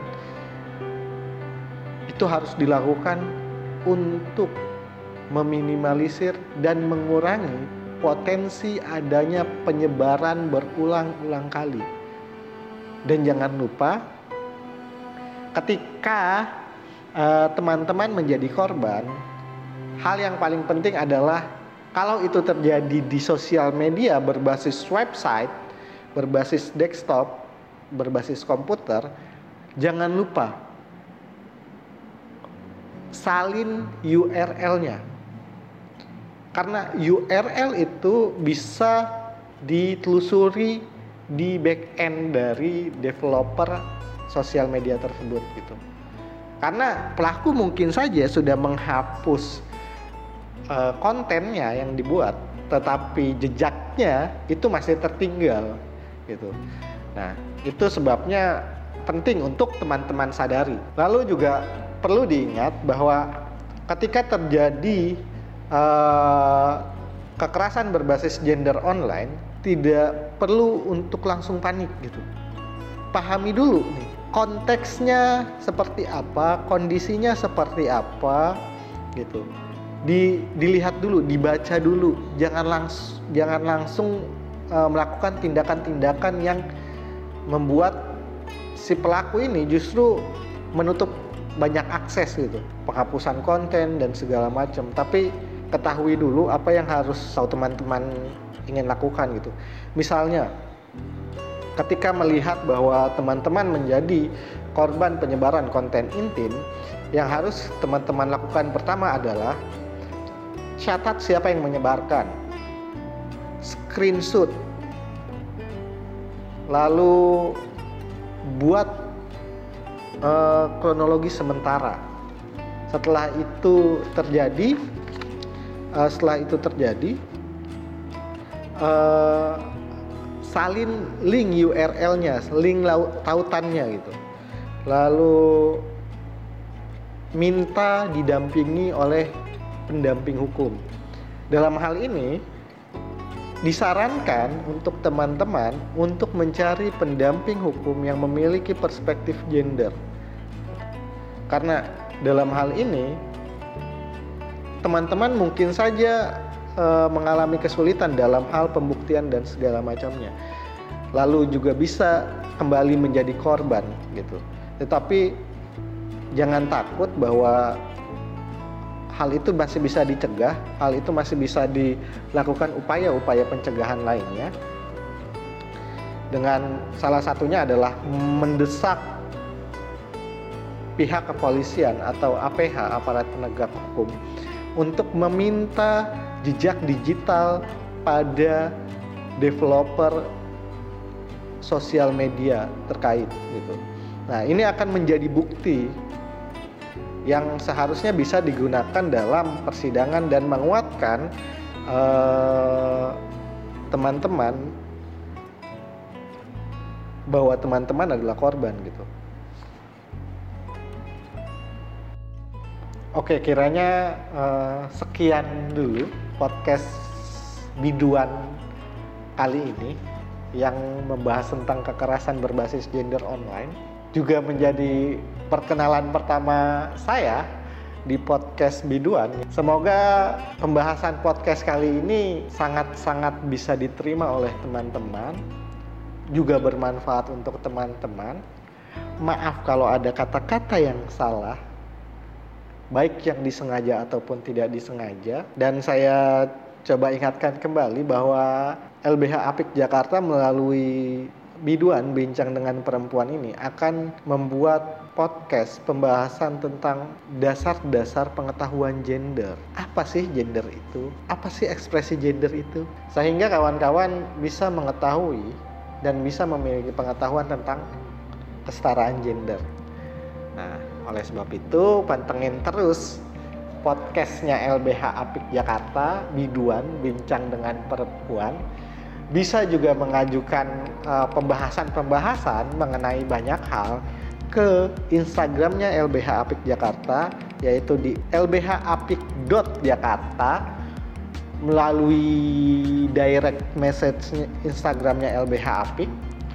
Kalau ada kawan-kawan yang ingin mengadukan kasus-kasus, bisa melalui direct message Instagramnya LBH Apik juga.